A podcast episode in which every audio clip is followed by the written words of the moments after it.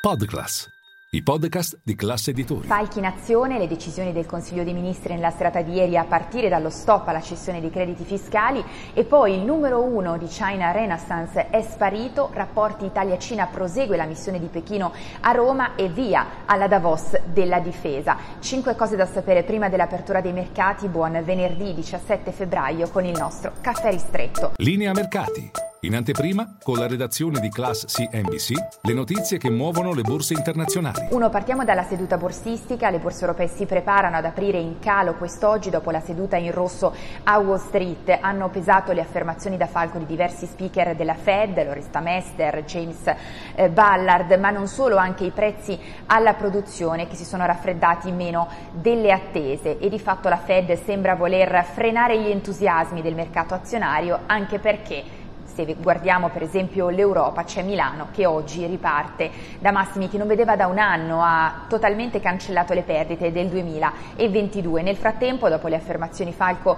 della Fed, si rafforza il dollaro questa mattina, euro-dollaro sotto quota 1,07. E poi due, veniamo alle decisioni del Consiglio dei Ministri nella serata di ieri con un decreto stop alla cessione dei crediti fiscali relativi a tutti i bonus edilizi. I bonus restano ma non sarà più consentita la cessione e lo sconto in fattura, sarà consentita solo la detrazione. Da una parte il governo che motiva questa scelta con la necessità di mettere in sicurezza i conti pubblici, dall'altra invece soprattutto mette in evidenza anche la gran quantità di crediti fiscali incagliati, dall'altra invece chiaramente il settore delle imprese edili che avverte 25.000 aziende a rischio fallimento. Il Consiglio dei Ministri però ha deciso anche in merito al PNRR, in particolare l'attuazione del piano e la sua governance è stata istituita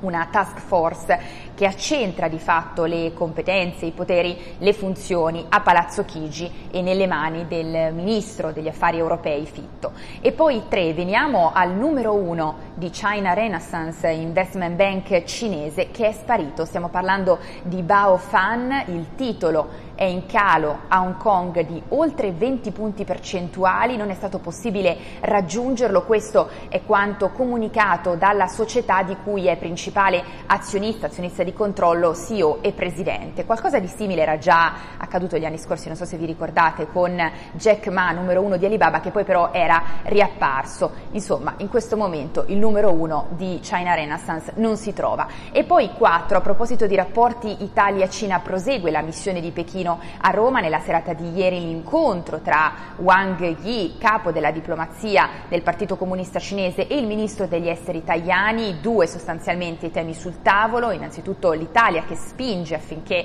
la Cina possa giocare un ruolo da mediatore con la Russia nell'ambito del conflitto in Ucraina e convincerla a sedersi a un tavolo di pace, dall'altra invece la Cina che eh, prova a convincere l'Italia a eh, di fatto non uscire dagli accordi della via della della seta, stiamo parlando di quell'intesa che scadrà a marzo 2024 che è stata firmata invece nel 2019 e poi 5 concludiamo con la Davos della difesa, così viene definita parte la conferenza sulla sicurezza a Monaco, oggi durerà fino a domenica, davvero tantissimi temi sul tavolo, dalla spesa in difesa, ovviamente il conflitto in Ucraina, ma anche la sicurezza energetica, la cyber security, i rapporti con la Cina, sarà presente per l'Italia il ministro Tajani, assente invece il ministro degli esteri russo Lavrov che questa volta non è stato invitato. È tutto, vi aspetto in diretta a Caffè Affari con tutte le notizie.